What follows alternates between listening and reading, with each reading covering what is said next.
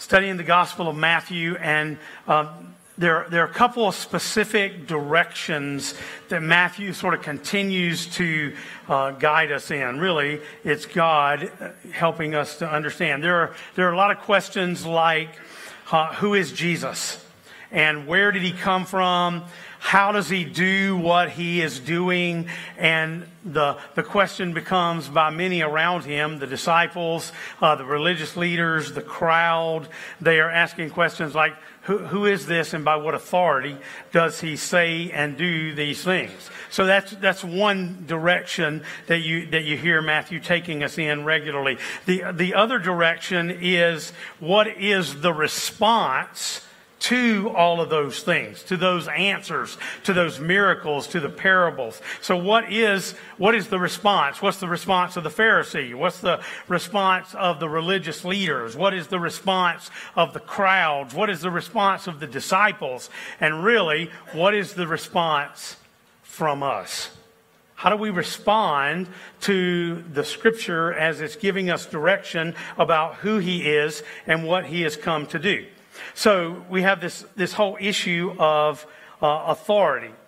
Now, uh, I wrote a little paragraph for you. Uh, the one true living God, Father, Son, and Spirit is perfect. We, we sang about that uh, today. He alone deserves our full submission, allegiance, and trust uh, as our good and perfect authority.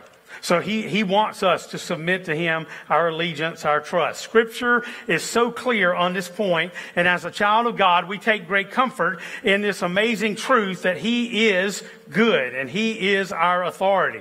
However, the idea of authority is not necessarily pleasant for everyone. Uh, we live in a society today that really struggles with dealing with authority, right? Uh, you, you feel it if you're a parent. Uh, that, that tension between your authority and getting your kids to do what you want them to do and what they need to do. We, we feel it in, uh, in our, in our culture around, uh, police and people that are, um, making laws and guidelines and things that come. You know, we have a lot of, a lot of kids that really struggle with obeying the authority. Maybe adults too. Don't raise your hand or anything on that one. But, you know, we, we, we get that. That's the kind of society that we live in. So there's this struggle about Uh, authority. And when we think about authority, we realize that uh, many people have been wounded and even abused by authority figures. I mean, one of the reasons that we do children's ministry the way that we do here is to protect our children. We have to protect every child, every single time. Amen? I mean, we work hard at all that. Uh, that's one of the scary things about sending your kids to school is what's what's going to happen there, who are they going to be with, who's who's taking care of them, what kind of friends are they going to make, all those kind of things. So we remember, we recognize that people end up with some kind, sometimes abuse by authority figures. Many people have been taken advantage of and mistreated of, uh, of, by a person they trusted, by a person they submitted to, whether it was a parent, a sibling, a friend, a spouse, a teacher, a boss, a government official, even a religious leader. So great suffering has come at that kind of mistreat, mistreatment. And we recognize Recognize that God's grace is sufficient to help and to heal uh, those hurts. God is our refuge when we suffer. In contrast to that, uh, to what we've become accustomed to on the earth, God uses his authority for our ultimate good as his children. Therefore, we are, we are called to trust him, to submit fully to him without reservations. And when we do, we find the joy and the peace that comes from loving and submitting to such a great, glorious, heavenly Father. You know, there's no comparison to him. You, you might try to compare him to your earthly daddy, but he's way higher, greater, more glorious. Uh, we love our earthly fathers, but Jesus and our heavenly Father are not like our earthly fathers. They are human beings. They are sinful men, just like me and all the rest of the men in this room. We recognize that we have a glorious Father that is all about our ultimate good. And not only does he desire that, he is able and willing to accomplish it. So Matthew has, has made it clear up to this point that Jesus Christ, Jesus of Nazareth, Nazareth is the Messiah. He's the King. We saw him come in uh, last week on the triumphal entry. He's the Christ. He's the promised Savior that the Bible points to and that our hearts long for. He's the King of kings, the Lord of lords, and his kingdom is eternal. Not just temporary, eternal. We are all given the opportunity then to respond to this King, to this Savior. Will we reject him, or will we give all? Someone said long ago, he is Lord of all, or he is not Lord at all. He is Lord of all, or he's not Lord at all. So this chapter, really kind of flowing back into twenty-one, uh, to, to kind of pick up. This whole section really goes from twenty-one,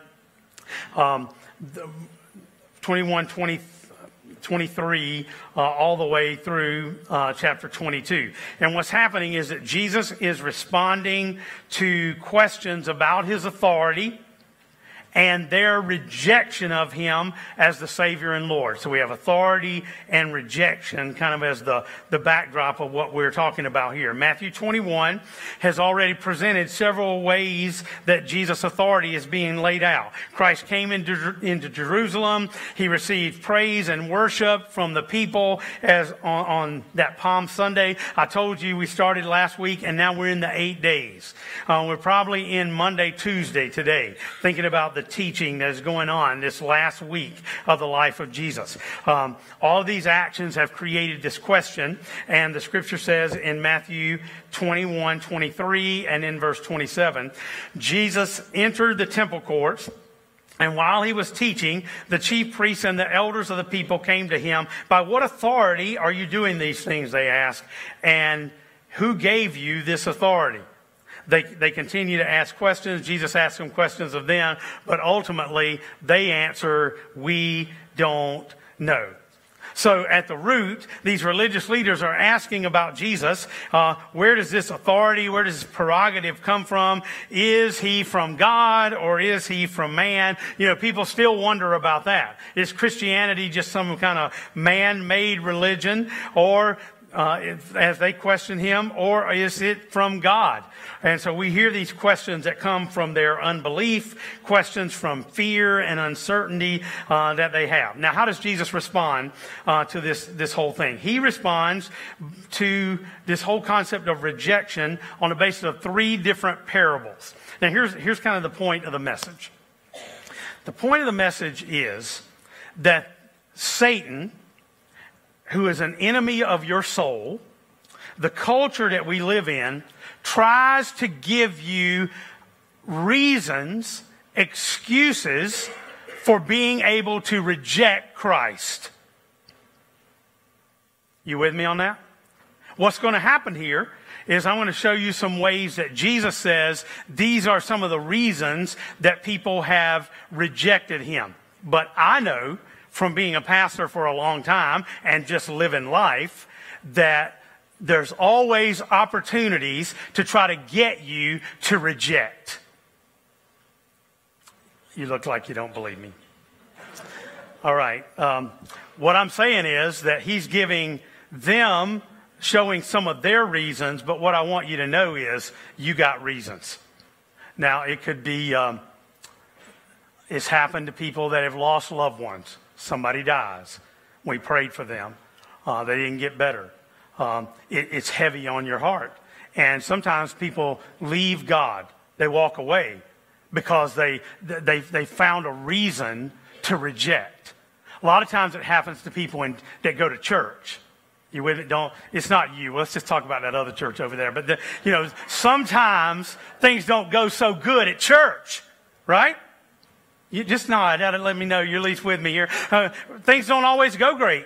We get our feelings hurt. We have problems. And the devil uses those things to cause you where at one time you were just like hot for God. I mean, you were just, your heart sold out to him. And then you find yourself like completely wandering and you feel lost. You know what I'm talking about? So I don't want... I'm, I'm going to walk through these passages. You're not going to read all these, this whole section. But what I want you to know is that there is an attempt on your soul to get you to reject Christ. And you can say, oh, that one, you know. I mean, I've met pastors that like preach so vi- just dramatic, great messages, and then they up walking away from God. I, I can't figure it out. I, mean, I have a really good friend, and I just can't figure out where his head and his heart is. But what happened was he found a reason to reject, and he chose it. That could be you. You ever met people that were like they taught you, or they, they had some position in the church. They were on the board, or they were leading. I mean, they were, it was like fantastic. And you can't even find them now. They don't go to church. They don't want to talk about church. They don't want to talk about God. They don't want to talk about any of that stuff. It's kind of heavy in here right now, isn't it? Because it's a reminder that, that what, what was happening in the scripture can happen to you. And you got to think about what is it that God wants to help you with so that you don't end up in this place of rejection. Okay, so we got these three parables.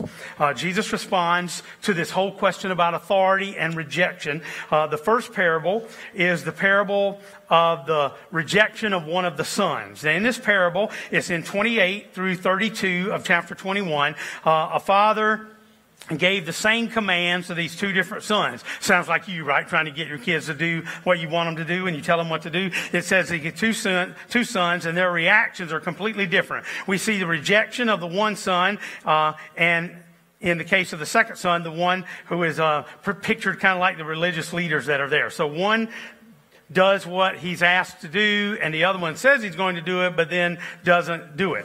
Uh, so we recognize what's happening here. Um, you know, the The the answer to what's going on right here is that we he's talking about people that uh, reject Christ based on dead faith without works.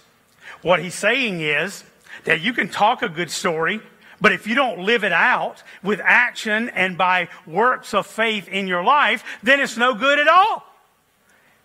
You know, you can say, oh yeah, I'll, I'll do it. But if you don't do it, it's worthless. Just, just talk. You know, we, we know that, right? We know talk, talk. Um, no, what he's talking about is recognizing that it's, it's so easy to have this story of having a confession without repentance and submission. Do you know, in this church, we believe that God provides real change. You know, we, we are not, and I've been in places like this, but I, we are not one of those places that says, okay, I want you to feel a little better. Just a little pat on the back and, uh, you know, feel, you know, sing a few songs and you'll feel a little better and then go out there, you know, or let's, let's pray a prayer and God's going to cover his eyes. And I know I'm just as dis- despicable as I used to be, but God thinks I'm better because he's not really looking right now. There's no change in that, right? We believe in real change. We believe the Spirit of God. That's, that's, that's what we talk about holiness around here. What we mean by that is practical, functional holiness. That God brings about change and transformation. God turns us around. I'm at one eighty from where we used to be, and he makes me new. I am no longer the same person I was because of Christ. He has changed my heart and allowed me not just to make some kind of confession with my mouth. He's changed my heart. How about you? See, he's talking about those that reject on the basis of that they really haven't made a sincere decision and confession for Christ. That will allow you to reject him because it's not real.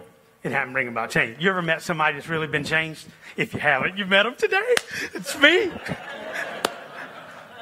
I can't wait to tell you the transformation that he's brought to my life. You know, it's not just talk.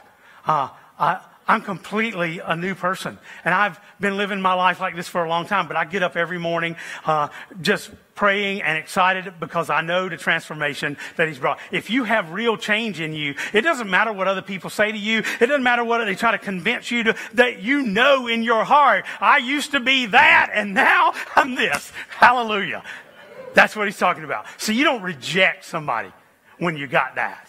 When you got that kind of transformation that's happening. So that's what's happening in, the, in this first parable. Second parable, this, this focus is on Oh, by the way, I wrote there, if you want a little more on that, read James two, fourteen to twenty-six. Incredible. Just take some time, verse by verse, and walk through that because he's teaching exactly the same thing. Now, parable number two is the parable of the tenants, uh, Matthew twenty-one, thirty-three to thirty-six. Uh, now, in, in this setting here, um, you have these religious leaders, and, and Jesus is talking to them about Uh, this same idea. Why, why are they rejecting what is happening here? So, parable of the tenants, Jesus t tells this parable uh, to highlight the hearts of these people that are supposed to be religious. In this parable, there's a master who symbolizes God the Father, came looking for the fruit that should be happening in his vineyards. So he sends the servants into the vineyards. Uh, he sent his slaves there to get the fruit, and they are beaten and killed and stoned. Then he sends his son, who is also killed, supposing that the, the people that are, that are there at the vineyard will get the inheritance.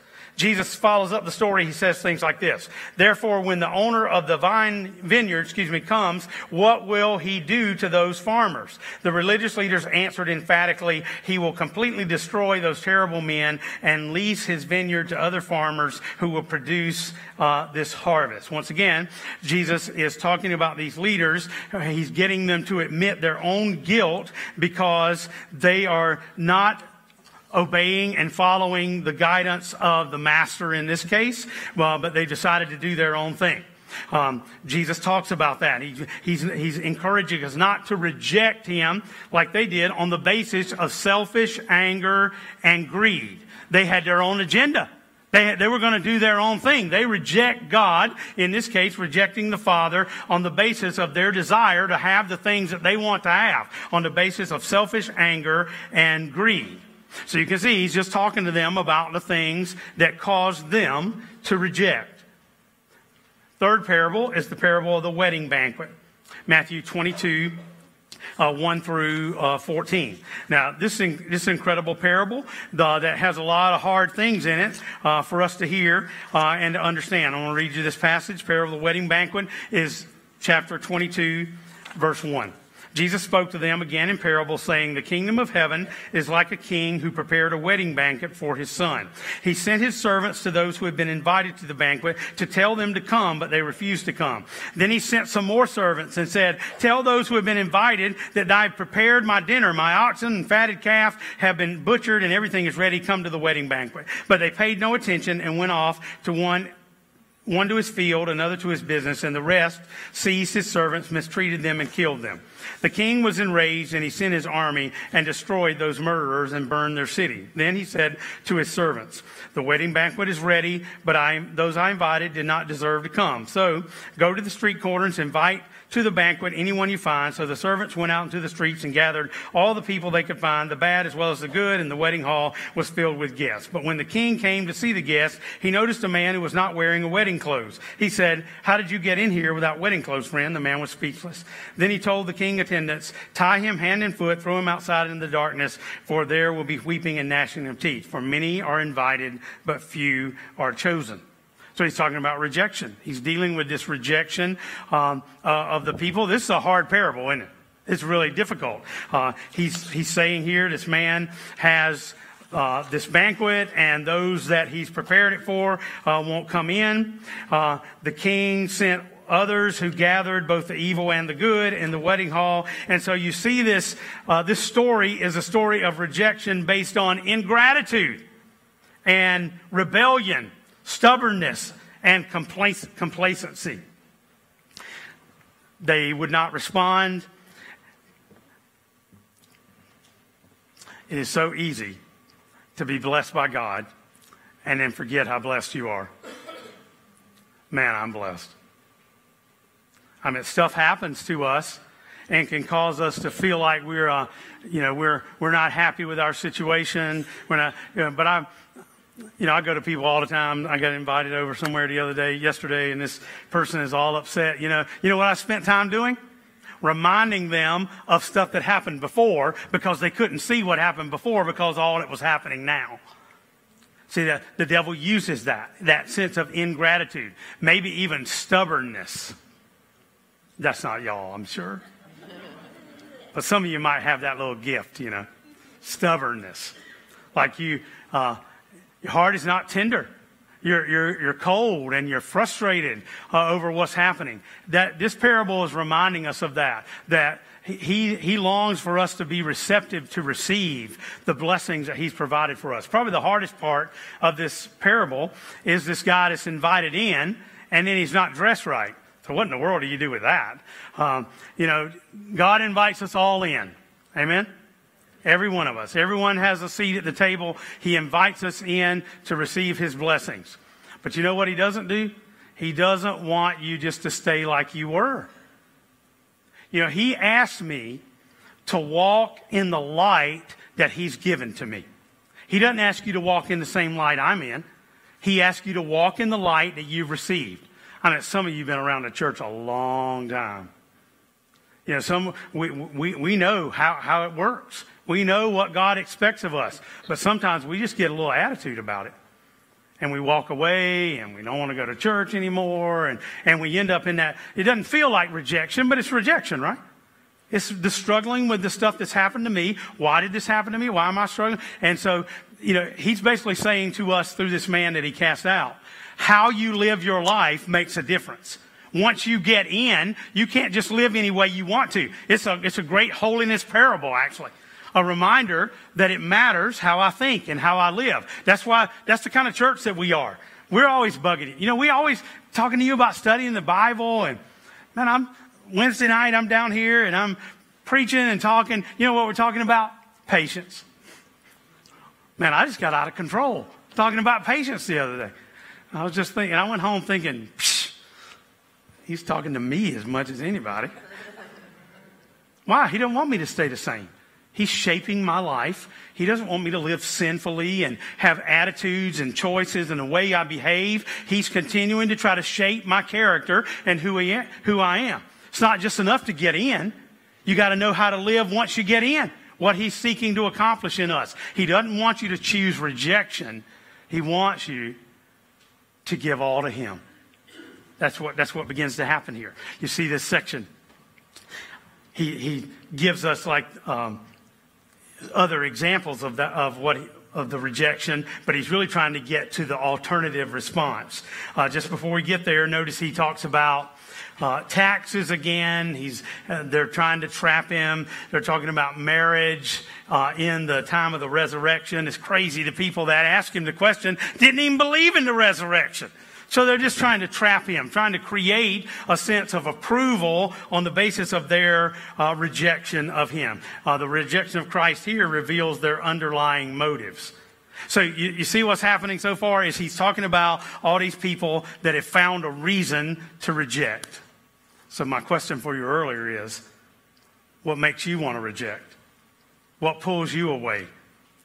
You got to decide that you have such a... Uh, a strong relationship with God through Christ that holds you through the difficult places.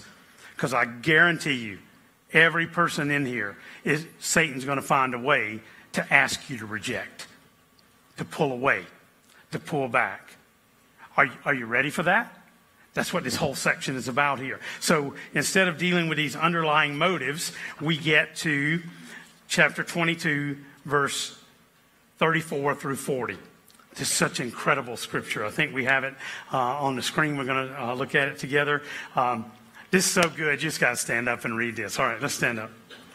Get you awake if you're kind of dozing a little bit also there. So, Matthew twenty-two, thirty-four through forty. Now, notice what, what we're reading here is Jesus' alternative response that he desires for every one of us. We see all this rejection stuff, and it's like, what in the world is all this scripture trying to say? But ultimately, he says, this is what I want for you. Despite what happens in your life, here is the message. We're going to read it out loud together, beginning with verse thirty-four. Ready? Hearing that Jesus had silenced the Sadducees, the Pharisees got together. One of them, an expert in the law, tested him with this question. Teacher, which is the greatest commandment in the law? Jesus replied, Love the Lord your God with all your heart and with all your soul and with all your mind. I apologize, we got to stop. That's just too good, right?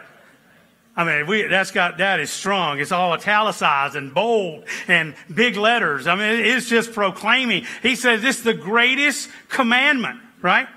And you got another one's coming up that's a little bold, so we're going to start right there on Jesus replied. Get your heart ready. Uh, say it out loud. Ready?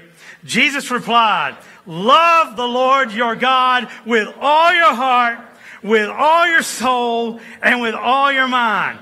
This is the first and greatest commandment. And the second is like it. Love your neighbor as yourself. All the law and the prophets hang on these two commandments. God bless his word to us. You can be seated. All right, you see what's happening here? They're still in this trap mode, test mode. Uh, they've sent somebody in, uh, this lawyer, uh, to ask him a question. Uh, and he's, uh, the Bible says that they are testing, they are tempting, uh, doesn't have a positive connotation. Uh, he's uh, recognized that they are trying to, to test him, to question him. So their question is, what is the greatest commandment in the law? Now, Jesus quotes, he didn't make something up. He didn't bring like something else out of heaven. He quotes right out of the Old Testament. He quotes uh, from Deuteronomy six and from Leviticus nineteen. There it says, you shall love the Lord your God with all your heart and with all your soul and with all your mind. This is the great and first commandment, and the second is like it. You shall love your neighbor as yourself, Leviticus nineteen. On these two commandments depend the law and the prophets. So here Jesus is... Um, giving us quite an image, an image of these uh, teachings from the law and the prophets, from Deuteronomy, from Levit- Leviticus. And he's saying, on these hang all the truth, all the prophets uh, that they taught us. It's hanging on this. It's like th- they had this idea. The Jewish leaders at the time had this idea that there were a bunch of pegs on the wall, and that all these different commandments, so they had six hundred thirteen of them in what they called the Talmud. And so what they had done is they had taken the Old Testament and then they had kind of put it in their own terms and created all these commandments. And if you could picture it, they viewed it like a pegboard that had six hundred thirteen commandments. They were all equal, and each one hangs on all these different pegs. So that's the idea of it, of what it hangs on. And Jesus says, let's get rid of all the pegs except two. And let's hang everything on those two. Love God with all your heart, soul, and mind, and love your neighbor as yourself. What he's doing is helping you to create a foundation of your faith so that no matter what happens to you, you have a foundation to stand on so you don't reject God, so you don't walk away from God, that you have a foundation for that. Um, these Jewish leaders, they viewed the Bible as hundreds of pegs, and now he has brought in what is called the double love command. These two pegs that are, that are nailed there that hold up the whole gospel. He says... to love God with all your heart, soul, and mind. Um, he, he's, he's giving this idea of, of all. You know, the all is so important. Now, the heart, soul, mind, uh, another translation in, in Mark says strength as well. Um, so you got these four. Now, he's not doing, he's not doing psychology. He's not trying to get you to think about your heart and, and then your mind and then uh, your soul and all the, no, no, he's just saying, every ounce of who you are, everything that's about you, all. What is your response? All. All your heart, all your soul, all your mind.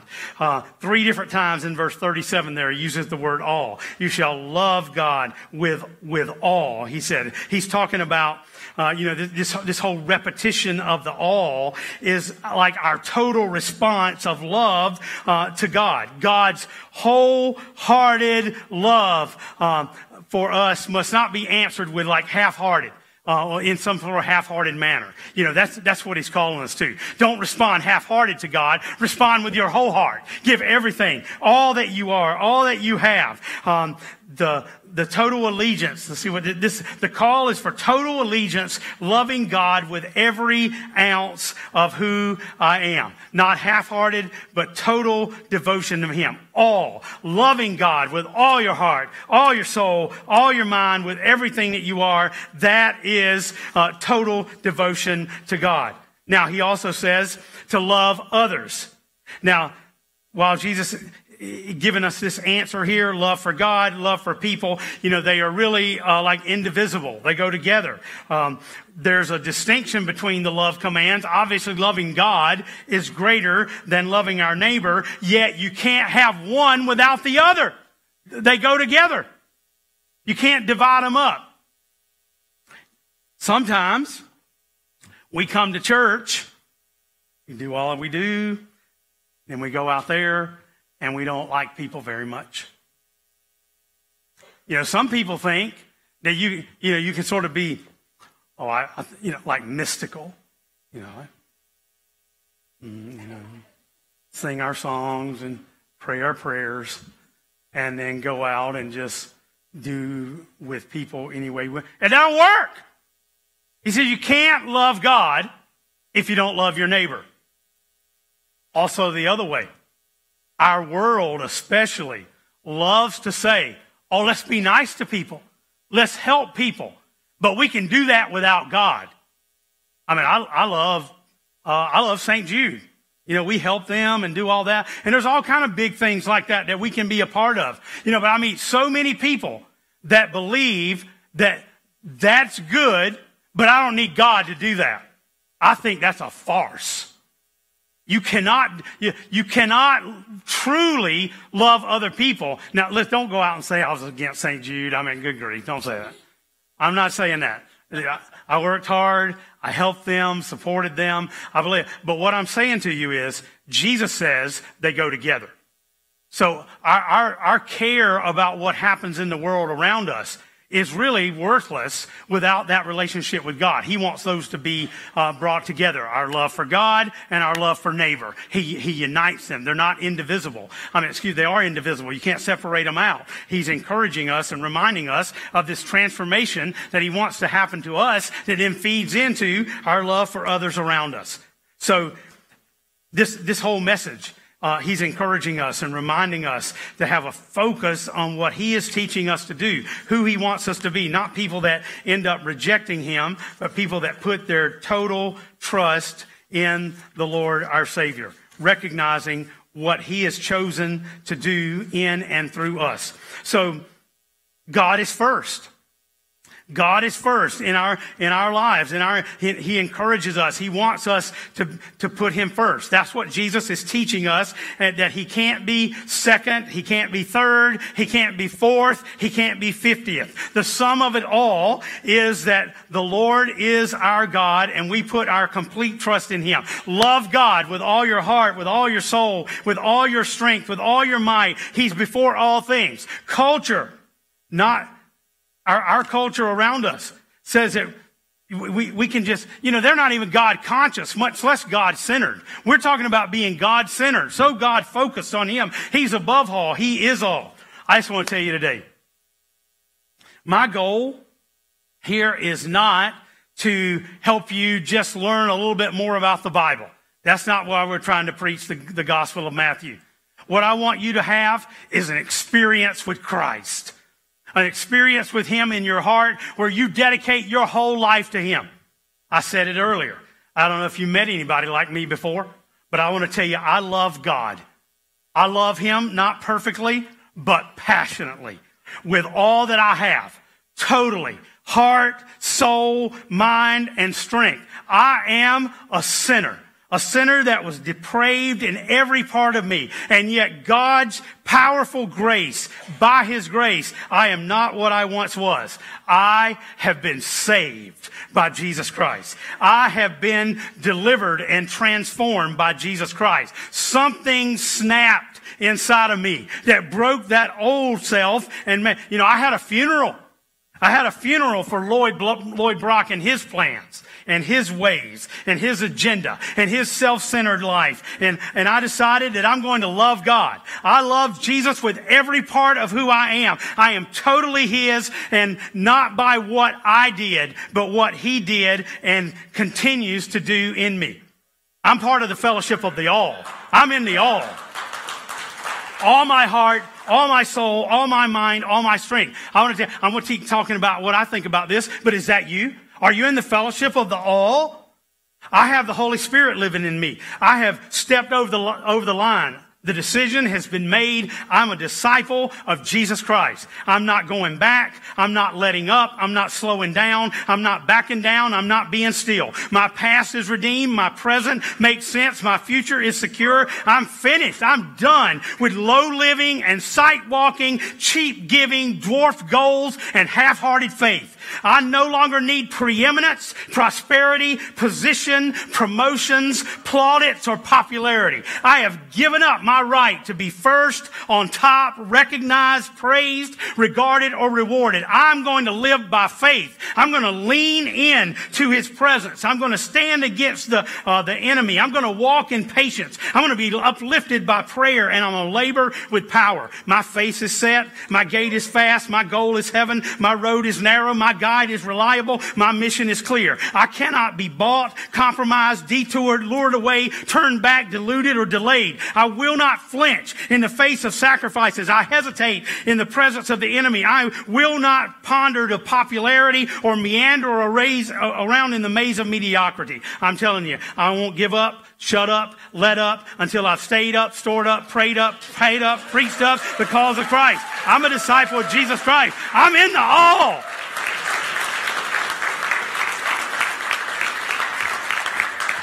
I was with a bunch of pastors not too long ago. They hate to ask this question. How's it going in Pekin?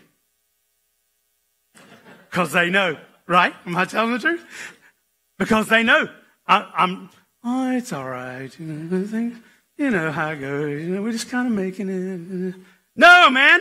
I'm saying, oh, you shouldn't believe it. Sunday, oh, it's just incredible. What happened here? You know, we were, uh, uh, you know what? We went to Dragonland. That, you know, I just, got, I got story after story after story, and they just, uh, and the other day somebody said, "You would." Yeah. You know, I think what what it is, they just think, how could. How can I be so passionate all the time, every every week, every time, all over and over and over again? And uh, well, we just can't be like that. Hey, you want me to be any different? How about well, you? How about you? No, no way, man. But it's because uh, I made a decision. I'm not going back. I'm not settling. I want you to have that kind of commitment to Christ. That no matter what happens, I'm going forward. I'm going to heaven. I'm going to be his disciple. I got a little more testimony here. Let's see. I won't give up, shut up, let up until I stayed up, stored up, prayed up, paid up, preached up, and caused for the cause of Christ. I'm a disciple of Jesus. I'm going to go until he comes, give until I drop, preach until I know, and work until he stops me. And when he comes for me, he will have no problem recognizing me because I'll be in his colors. I am not ashamed of the gospel of Jesus Christ. I love my neighbor as myself. I love God to my dying breath with all I am, every ounce of who I am, all, all my heart, all my soul, all my mind, all my strength. I am yours.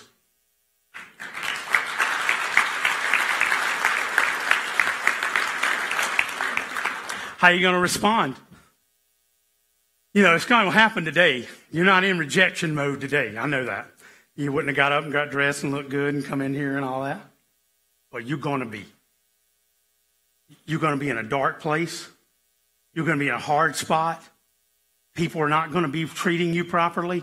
Things are going to happen that are difficult for you. Now, I'm not talking about church right now. You know I'm not, right? Things happen to us. I get that. But you cannot go back on Christ. He has done so much for you. He's invited you to the wedding feast. He's saying, come on in. But what he wants you to do is to be sold out to him, no matter what happens. This little, little song says, um, I give all my life to you. I give all my life to you. No matter the cost or what others do, I give all my life to you. I told you, I'm not, you know, I'm not, it don't matter to me how you feel about how I preach, or, you know, if you get your notes all filled, I hope you do. I mean, I'm, I do care about that, because this is a discipling process that we're in. But the number one thing is that you get in the all. All your heart, all your soul, all your mind, given to Christ. We'll sing that again. It's just simple. You don't even have to know it. If you don't know the tune, just say the words. I give all my life to you. And if that's your... Um, That's your commitment. You know, I could give an altar call and we'd have we'd have to all come, right? So um, why, why don't you commit yourself to him today? Are you willing to do that? Maybe you already have. And if you have, let's praise him together. If you haven't made that kind of commitment, if you're just up and down and every little thing kind of just kicks you to the curb, dedicate yourself, heart, soul, and mind to Jesus Christ. I mean, make that the foundation, never go back, and live out that kind of faith in him. That's what he was up to. That's what he was asking all these guys there, and that's what he's asking us. Love him with all your heart. So we're going to sing this. If you believe that, if you make that kind of commitment, you can just stand up right where you are. I give all my life to you.